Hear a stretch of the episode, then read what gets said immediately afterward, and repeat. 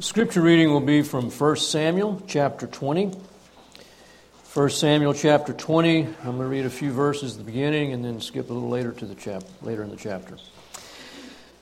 For 1 Samuel 20 verse 1. Then David fled from Naioth in Ramah and came and said to Jonathan, "What have I done? What is my iniquity? And what is my sin before your father that he is seeking my life?" And he said to him, "Far from it. You shall not die." Behold, my Father does nothing, either great or small, without disclosing it to me. So why should my Father hide this thing from me? It is not so. Yet David vowed again, saying, Your Father knows well that I have found favor in your sight. And he has said, Do not let Jonathan know this, lest he be grieved. But truly, as the Lord lives and as your soul lives, there is hardly a step between me and death. And then in verse 12, then Jonathan said to David, The Lord, the God of Israel, be witness. When I have sounded out my father about this time tomorrow, or the third day, behold, if there is good feeling toward David, shall I not send to you and make it known to you? If it please my father to you to do you harm, may the Lord do so to Jonathan and more also, if I do not make it known to you and send you away, that you may go in safety. And may the Lord be with you, as he has been with my father. And if I am still alive, will you not show me the loving kindness of the Lord, that I may not die? And, and you shall not cut off your loving kindness from my house forever, not even when the Lord cuts off every one of the enemies of David from the face of the earth. So Jonathan made a covenant with the house of David, saying, May the Lord require it at the hands of David's enemies. And Jonathan made David vow again because of his love for him, because he loved him as he loved his own life. Let's pray. Heavenly Father, we look to you, O God, that you would minister to our hearts, speak to us as you know we need, that Christ would be exalted within us, and that we would, would live, Lord, before you in dependence and in faith and obedience, God, loving you as you are to be loved. We thank you, God, for your heart for us. And I do pray, Lord, that you would be exalted in this time. In Jesus' name, amen.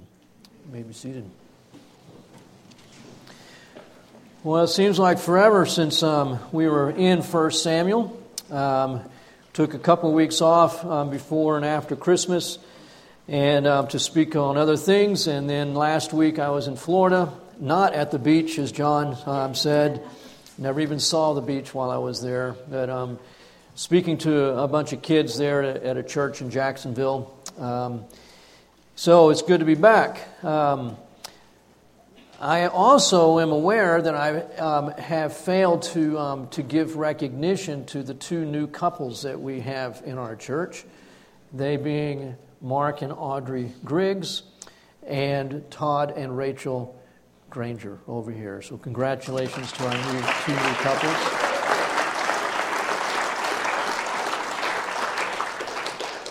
Appreciate them both very much. And in case you have not heard, you probably should have, would have, but um, Leonard Franklin, who has been a part of this church for many years, went home to be with the Lord, um, and his memorial service was on Monday. He was 91 years old. Um, and I want to use Leonard's story a little bit to, to move into the text here in 1, Timothy, 1 Samuel chapter 20. Um, though I have known um, the Franklin family for many years, in fact, I first met them when I was um, junior high, high school age down in Corpus. Um, and they were living there, transferred out, transferred back, and um, I didn't get to know Mary and Leonard during that time, but, but I was good friends with um, one of their daughters who was best friend of one of my friends in high school.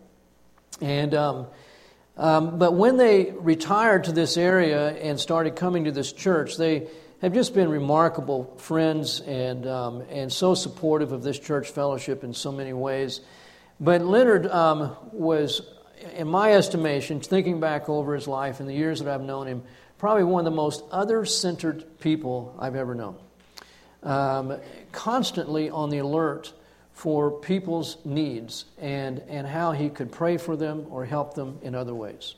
I don't, I mean, it's just remarkable, you know, um, how, how active he was in thinking about other people and their needs. But all the more remarkable when you consider um, his early childhood and his upbringing. And the, his mother died when he was 10 years old, and she was a very solid believer. His dad remarried two months later and was an alcoholic and promptly lost his job and was unable to support his family. And so Leonard was shipped off to, to different family members um, 10 times in the next um, few years, in eight years. In eight years' time, custody over him changed 10 times. In his high school years, he lived in five different states. It's pretty amazing. And then to consider, you know, um, the life that he lived in Christ, the other centeredness, the love for people, the commitment to them, um, it's really just a story of God's redemptive power. It's not a story of an individual overcoming bad circumstances. I mean, Leonard would be the first to say that, that, that nothing good in his life came because of his own willpower. It was the grace of God. And God was at work um, preserving him, redeeming him as he is in each of our lives. And he was really just a, another example, as we have many around us, of God literally at work um, to bring people into greater conformity to Christ and to really bless them as only God can do. I want to use that as a backdrop here because the last time we were looking at 1 Samuel, we started out by um, one the, the, last message was when David had just killed, um, killed Goliath and then came to Jonathan's attention because Jonathan was listening to David say to Saul who he was and how he was able to kill this giant. And Jonathan began to, to love David at that time, and his, his soul was wed to him. And the reason being is because they shared the same heart, the same love for the Lord, and the reality of, of that he was alive and well and, and that there's no greater um, way to live life than, than loving God and being under the control of God's love. And David and Jonathan were two men cut out of the same cloth in that respect. But that passage was not only about how God wants to, to make us Jonathans and to bring Jonathans into our life, but also there are giants in this world. David had two that he faced. Not only was it Goliath, but also Saul. And those giants are those people who, who um, are not on God's team, as it were. They are not lovers of God. They are openly hostile to God and His ways. They are people who maybe profess quite openly they hate God and want nothing to do with Him and hate those who walk with Him. We will all come across people like that. Jonathans, who just love us with all their being because of the affinity that they feel toward us in Christ and others who hate us with all their being because they whether they can spot it or not put, put words to it or not because of the spiritual dynamic that's going on and the spiritual conflict that's there. But the giants aren't really the biggest problem we face. They're easy in one sense because they're there. And you just, we know what we're facing when people just are openly hostile and antagonistic to us because of our faith. The bigger problems are those people that I liken to the germs. And I made the illustration that not all that many people have been killed by giants, but millions of people have been killed by germs. And, um, and they can be the more subtle and dangerous enemy. The germ in David's life initially was the woman that he married. And he didn't marry her apparently because he loved her, and it was Saul's daughter. He married her because he apparently thought that it would ingratiate him to Saul. By becoming Saul's son in law, he would be less likely to be killed by Saul. And she loved David, but um, she didn't really have a whole heart for God. And that's the danger. People who love us, but don't have a whole heart for God. Tremendous danger. They are the ones they are not enemies. But because they're not enemies, they can be all the more dangerous than the giants. Loving us, committed to us, but they don't have the Lord's interest in mind. This is what Jesus said about Peter in Matthew 16, if you recall.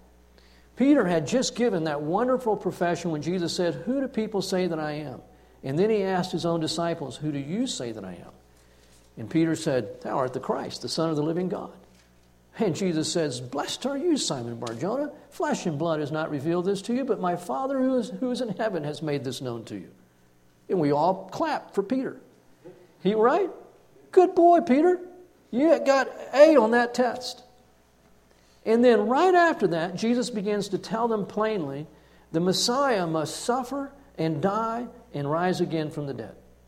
And Peter pulls him aside and says, Lord, no. God doesn't want this for you. Those were his words. This is not what God wants for you. And, and Jesus stops him and says, Get behind me, Satan. For you are not setting your interest on the things of God, but on the interest of man, the germs. Right? And there was a sense in which Jesus was, was more in danger of his own disciples who loved him and who would lay down their lives for him than he was of the Herods who were openly hostile to him. We have to be careful of those people that we love and who love us who may be setting their interest on the things of man rather than the things of God. I've said many times before, as a parent, this is a constant temptation in our lives that we have to check. We have to make sure as parents, as we sense God working in the lives of our children, that we do not get in the way of God. And begin to say, well, yeah, I know you love God, and it's a good thing to love God, but do you really need to go off to that unaccredited Bible school? What good is that going to do to you, for you? Right? Honestly, I think my dad would tell you this. The only reason I went to Bible school and he was okay with it when I got out of high school because he raised us to go to college and get a job and we were, he was going to break our plate and we were on our own. And that's not all bad. But the reason that I went to Bible school was because of an older brother who had leukemia and didn't know how much longer he had to live and he wanted to spend whatever weeks or months he had left seeking to know the Lord. And my dad thought it'd be a good idea if I went with him in case he went, um, in, in, case the leukemia came back and, and he came out of remission, and it would be good to have a family member there with him. And so we went to Bible school. And though we were Christians, it was a very impactful, transformative year in our lives. And when we came home at Christmas, I'll never forget my dad saying, Everybody else is going to one of those torchbearer Bible schools, four younger siblings. And they didn't have any choice.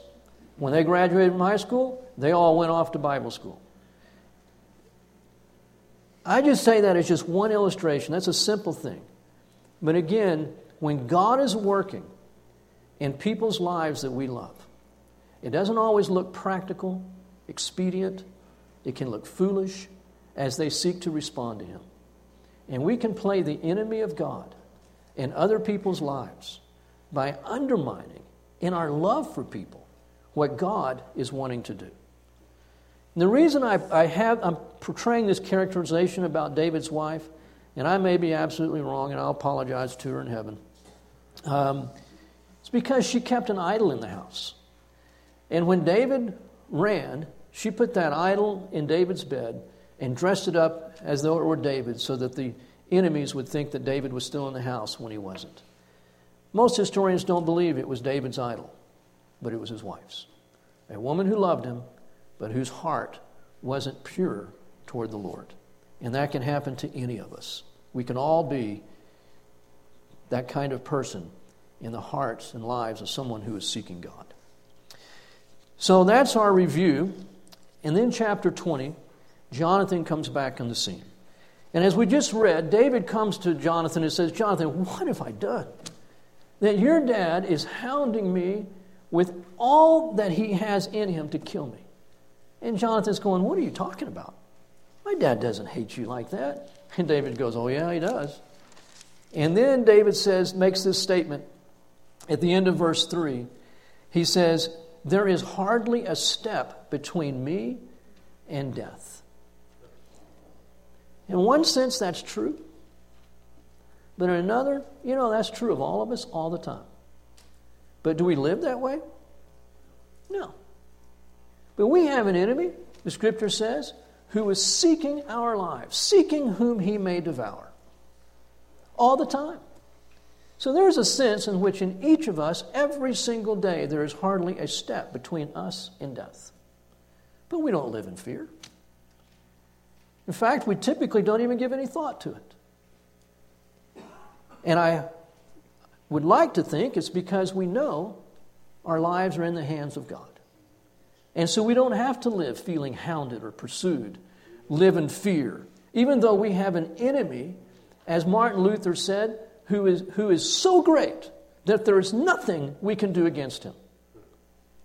But he also says from the Lord Jesus, one small word shall fell him.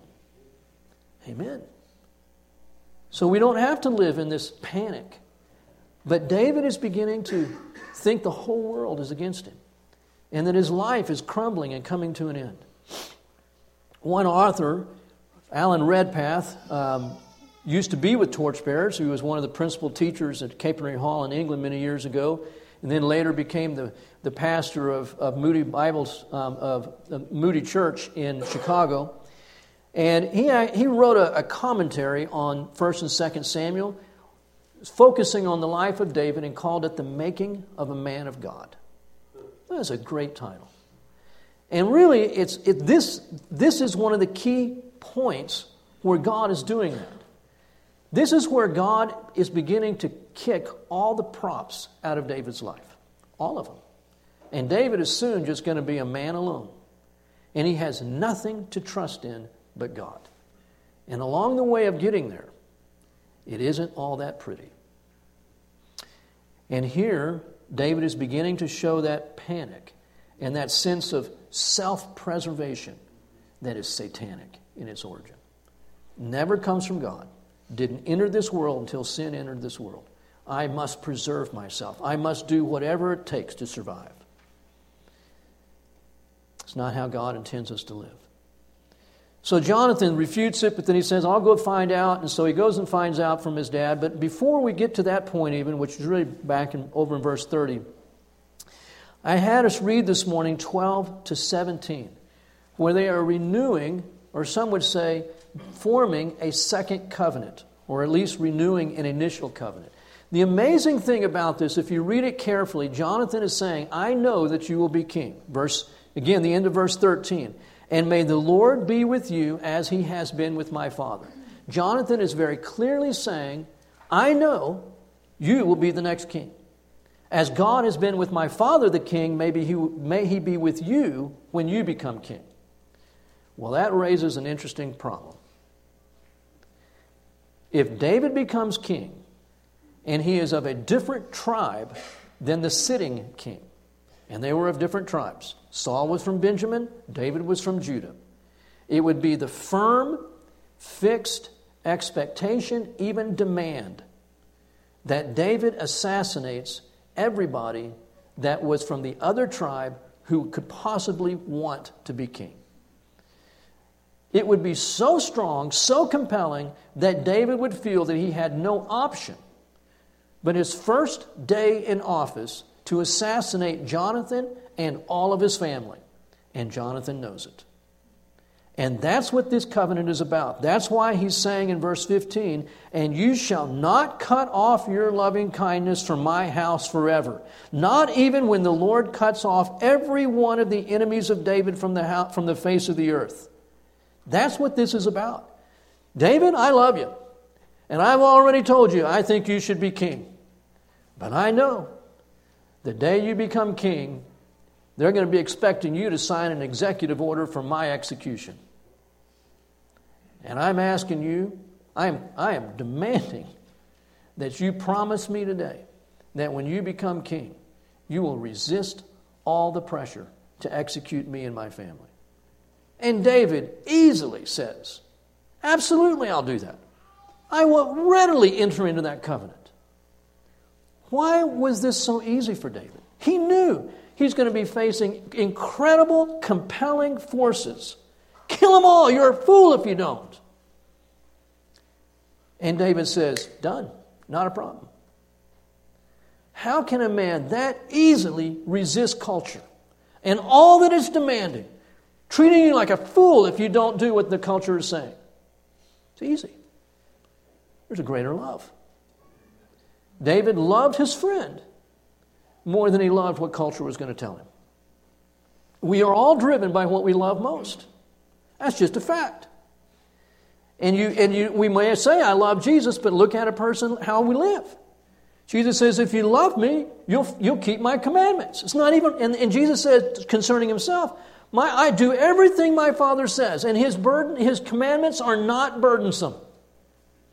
Why? Because he loved his Father. That's why. Things are, the commandments of God are burdensome when we don't love God. I am no paragon of virtue, and so the few times that I've been virtuous, I remember them. and I have it in my own personal book of virtue. It's a real thin book, it's not very big. I was working for the gravel pit where the rim is now, many years ago. And I worked for the asphalt division there. And all the men I worked with were pretty raunchy guys in their estimation. I actually liked the guys and had good relationships with them. And, and just God's orchestrating of events. Um, I was 20 years old, and, and, um, and I drove onto the property for the first time, and I remember just, just bowing across the, the steering wheel of my car and saying, God, I thank you, you've gone before me. And the Lord just gave me a great open door for ministry in the months that I worked there. Very cold winter that year, uncharacteristic to what Texas normally has. And my job was to sit in the little control operating room and, and learn how to make asphalt, which I never did. I, I you know, it's just there's a button that said automatic, and everything starts happening. You know, but I was being paid well, learning how to make asphalt. But all these other guys, there would be seven or eight of them. They were being paid to be outside, but they didn't like it because it was cold, so they would sit inside the control operator's room and sit around and talk and tell their raunchy stories and jokes and things. And, and I would just ask God for the grace not to laugh along with them. And so they would say, um, Why aren't you laughing? And I said, You don't want to know. They go, Yeah, we do. We want to know. What do you think about this? Trust me, you don't want to know. And so they'd pull and so we'd spend, and I would say, I'd, I'd, I'd, say, I'm a Christian, and, and this is not honoring to the Lord. I love Jesus more. And they're just going, wow. We worked nine hour shifts, and I would spend four or five hours a day talking to these men about Jesus. I never had any, I never initiated the conversation. They wanted to know. Never had any experience like that. Well, after a couple of months of that, they said, One of these days, Charlie, you're going to be told to go over to the number one asphalt plant. And that guy that works at that plant, nobody wants to work with him. You think we're bad? He's way worse than we are. And I'm going, Oh, great. And then they said, but he does like to fish. So if you know, maybe talk to him about fishing when you're over there, because nothing else is going to be good coming out of his mouth. And so I go over there one day, sure enough, I'm sent over there by myself, and, and I go up into the control room, and he's got his back to me, working the control panel, just switching the automatic switch, I guess. And, and, um, and so he, I just sit down on the desk, and, and he flips a magazine over to me and says, Here, look at this, I'll be with you in a minute. And so um, it, it, uh, he, it hit me, you know, on the desk face down, and it was all rod and reels, fishing equipment, you know, and I'm going, oh, good, sports magazine. And I flip it over, hardcore pornography. Oh, my word. And so I threw it back down on the desk with, you know, face down. Well, he was looking at me, and I didn't know it. He was just kind of watching me out of the corner of his eye. And when I threw it down, he did a complete 180 and, um, and he puts his hands on his hips and he looks at me and he smirks and he goes, What's wrong? Don't like it? So you know what he's insinuating. And I'm going, Oh, thank you, Lord. What do I do now? Your whole life flashes before you in just a few seconds. Lying's not an option. The truth is, I'm a man, and I do like that stuff. And I can't lie about it. How can I honor Jesus and lie about something like that? And so I said, I do like it. But I love Jesus Christ more than that stuff. And because of my love for him, I'm not going to look at it. You thought I'd hit the man with a baseball bat. I'm telling you, he went slack. And he, and he, and he, and he goes, What? He goes, I have never heard that from anybody. I don't know God like that, but I would like to. And we spent the rest of that nine hour shift talking about Jesus and how to know Him. What brought that out of me? A greater love. That's all it was. I didn't go over there that day saying, Today I'm going to stand against evil. I'm going to fight God's battles for him. Just went over there in the love of Christ, loving him, responding to him, not knowing what I was going to face, but dreading it. And, and, and just responding out of the love of Christ. And, and this is what David's doing here. He's going to be powerful forces his first day as king that are going to say, David, we're telling you. And, we, and this is, should be kind of resonate with us because we got a new president. And he's got powerful forces telling him what he needs to do his first 100 days in office. Wouldn't it be earth shattering to have a new president who would say, My first days in office will be governed by my love for Jesus Christ? And David is going to say that to his friends who are saying, We only have your best interest in mind. If you let Jonathan and his family live, they, you will have a constant area where you could be undermined. It'll be viewed as weakness. People are going to gather around them. You would be a fool not to kill him. And David's just going to go, This is not a difficult choice. I love him.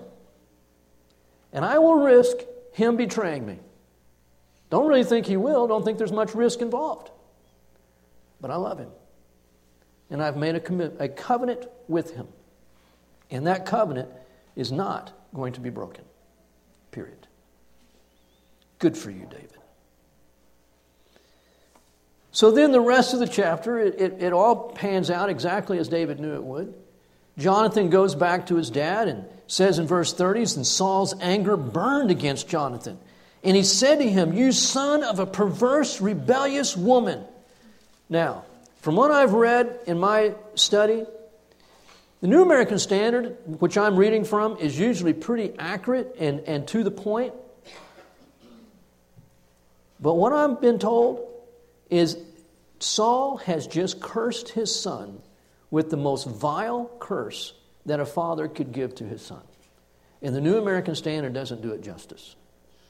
He has just cussed his son out. Vilely. And then verse 31 For as long as the son of Jesse lives, he won't even call him David, and he's his son in law. David is his son in law. As long as the son of Jesse lives on the earth, neither you nor your kingdom will be established. And just to show how insane and irrational his rage is, when Jonathan answers him and says, Why should he be put to death? What has he done? Saul hurls his own spear at him, the one he's supposed to be just, that he just said, I'm trying to protect your own right to the throne. You'll never be king. And then he tries to kill him. That's just insanity. So it tells us that his, his interest here, his vested interest, was not in preserving the throne for his son. Jonathan, Saul is only thinking about himself. And he tried to murder his own son. The end of verse 34 his father had disowned, dishonored him. And then Jonathan goes and they had a prearranged signal. Jonathan would shoot arrows and have a little boy go and retrieve the arrows. And if things were not favorable toward David, he would tell the boy, keep going further, keep going further. And so and that's what Jonathan did. And then he gave his, his bow and arrows to the little boy and told him to go back to the city. And then David and Jonathan came together and wept over each other. It says in verse 41 When the lad was gone, David rose from the south side and fell on his face to the ground and bowed three times. And they kissed each other and they wept together, but David more, because all the props were being kicked out. And he knew it. And Jonathan said to David, Go in safety, inasmuch as we have sworn to each other in the name of the Lord, saying, The Lord will be, be between me and you, between my descendants and your descendants forever. Then he arose and departed, while Jonathan went into the city. David wept more. Part of the reason he was weeping more was because he was losing a friend. Best friend he will ever have. But part of the reason was also because in losing Jonathan, he was losing everything. This was his one point of maybe things will be okay. I'm the king's son in law. I'm the brother in law to the king's son. And the brother in law loves me and is committed to me. He was the anchor point. And God says, we need to get rid of that anchor point. And he is, God has cut David loose now. Not from himself, but from everything that he could possibly trust in. It's gone. And now, how will David respond? Where will he go? Will we see the man of God that we know that he is? In chapter 21 is a disappointment. It is a disappointment. And David, having been cut loose from every security, every rock in his life has been removed. His first response is probably no different than what it would be for any of us. But as we move through, even as we get to chapter 23, 22, and 23, David is getting his bearings. And he's, he's coming back and he's beginning to, to truly trust God as he's never trusted him before and to seek God as he's never sought him before. But in chapter 21, he's a mess. Then David came to Nob, to Ahimelech, the priest. And Ahimelech came trembling to meet David and said to him, Why are you alone and no one is with you? And David said to Ahimelech, the priest, He lies. The king has commissioned me with a matter and has said to me, Let no one know anything about the matter in which I am sending you and on which I have commissioned you. And I have directed the young men to a certain place. And now, therefore, what do you have on hand? Give me five loaves of bread and whatever, you can be, whatever can be found. And the priest answered David and said, there is no ordinary bread on hand, but there is the consecrated bread. If only the young men have kept themselves from women. And David answered the priest and said to him, Surely women have been kept from us as previously when I went out, and the vessels of the young men were holy, though it was ordinary journey. How much more now when the journey, uh, how much more today will the vessels be holy? So the priest gave him the consecrated bed, bread. But there was no bread there, but the bread of the presence, which was removed from before the Lord in order to put in hot bread in its place when it was taken away. Now, one of the servants of Saul was there that day. His name was Doeg, the Edomite, the chief of Saul's shepherds. And David said to Ahimelech, Now is there not a spear or a sword on hand? For I brought neither my sword nor my weapons with me. Another lie, because the king's matter was urgent. Then the priest said, The sword of Goliath the Philistine, whom you killed in the valley of Elah, behold, it is wrapped in a cloth behind the ephod. If you would take it for yourself, take it, for there is no, no other except it here. And David said, There is none like it, give it to me. This is not good. There is never an excuse for lying. He is seeking to preserve his life. This is the deal David is the anointed future king of Israel. First John says every Christian has received an anointing from God. So there's a parallel here. David was anointed, we have received an anointing.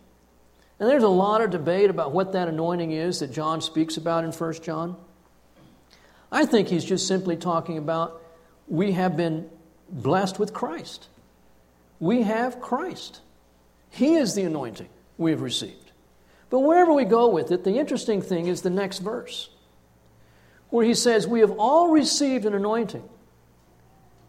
but we must continually abide in him.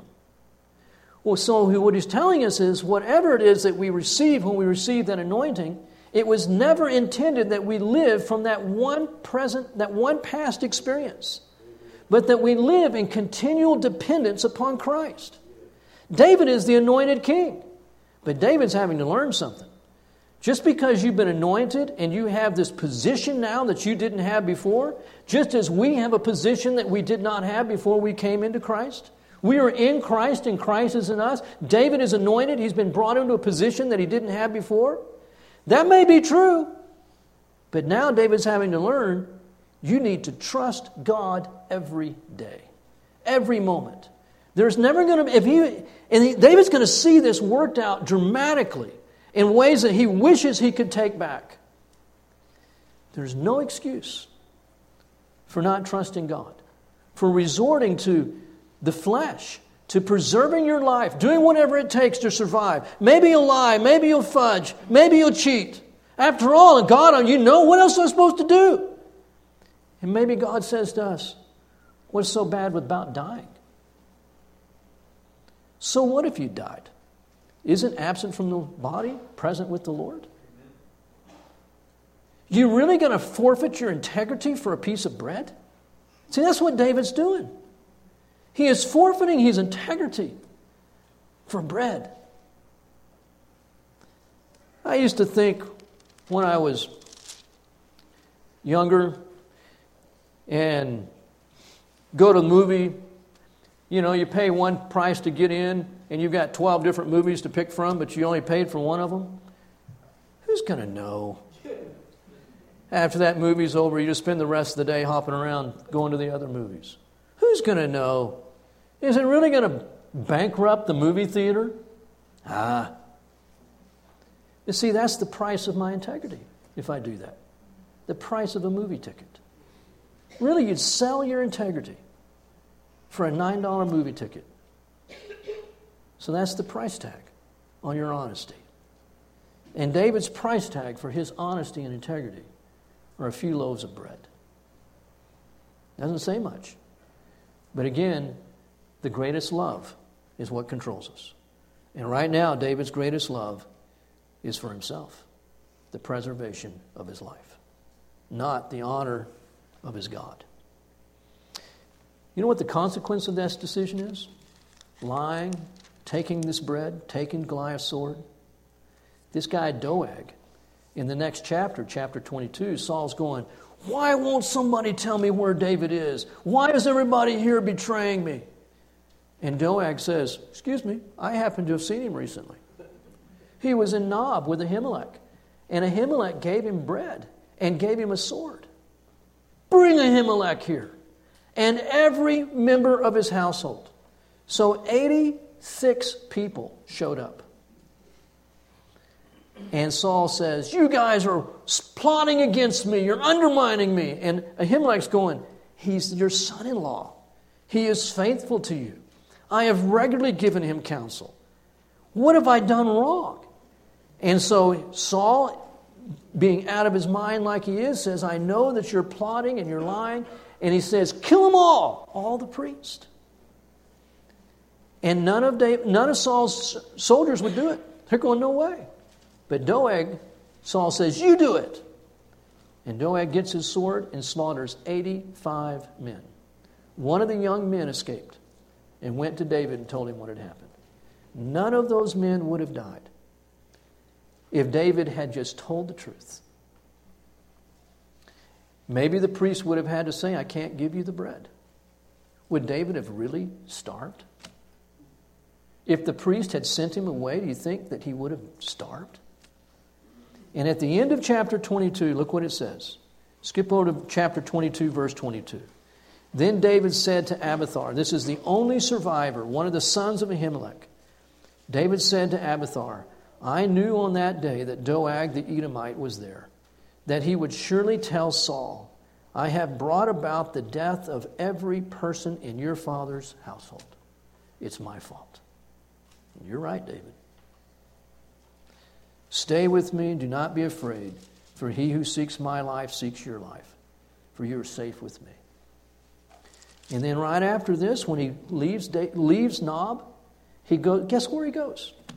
He's got Goliath's sword strapped to his side. I don't know how he could walk. But he's got Goliath's sword, and guess where David goes? To Goliath's hometown. David, what are you thinking? I mean, really, of all the places on the planet you could go with Goliath's sword, you go to Goliath's hometown of Gath? That's what he does in verse 8.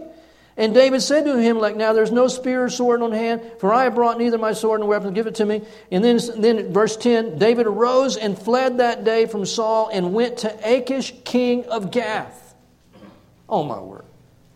But the servants of, the, of Achish said to him, Is this not David, the king of Israel? King of the land? Did he not sing? Did they not sing as one as they danced before him? Saul has slain our thousands, David has killed his ten thousands. And David took their words to heart and would greatly feared Achish, king of Gath. And he disguised his sanity before them, and he acted insanely in their hands, and he scribbled on the doors of the gate, and he's let the saliva run down his beard.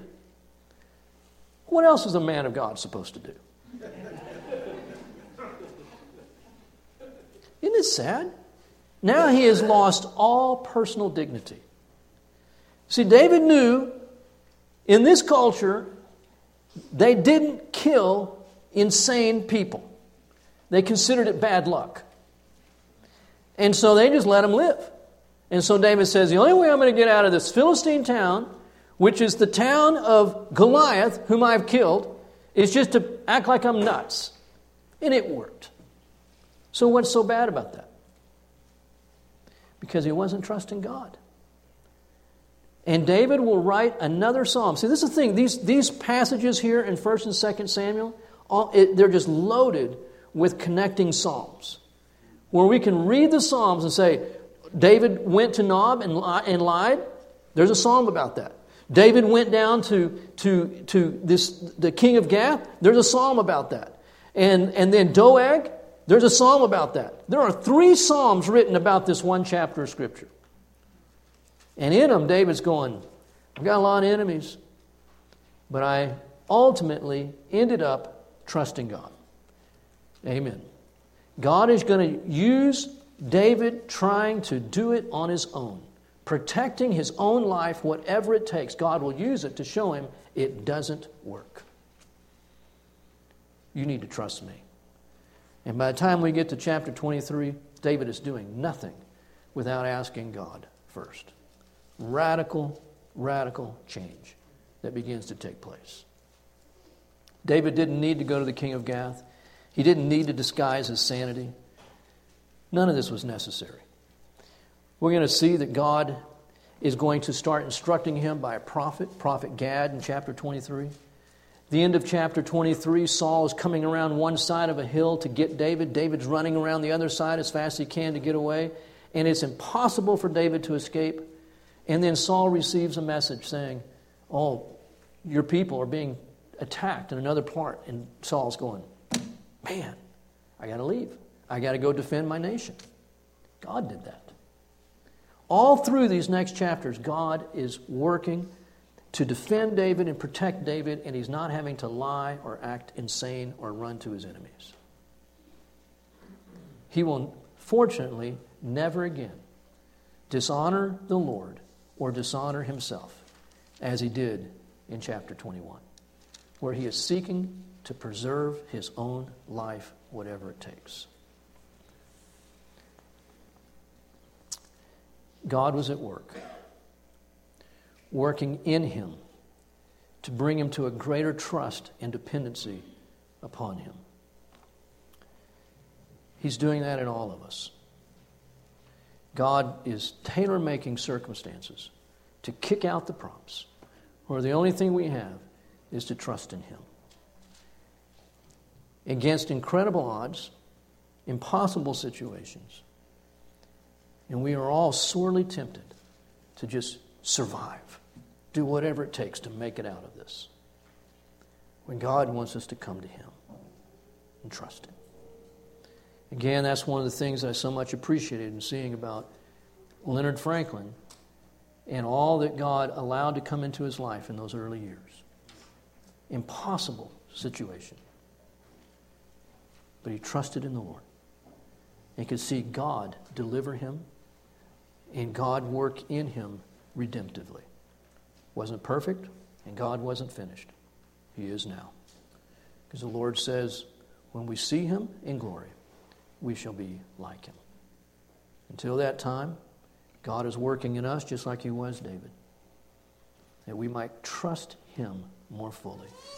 And that God would be honored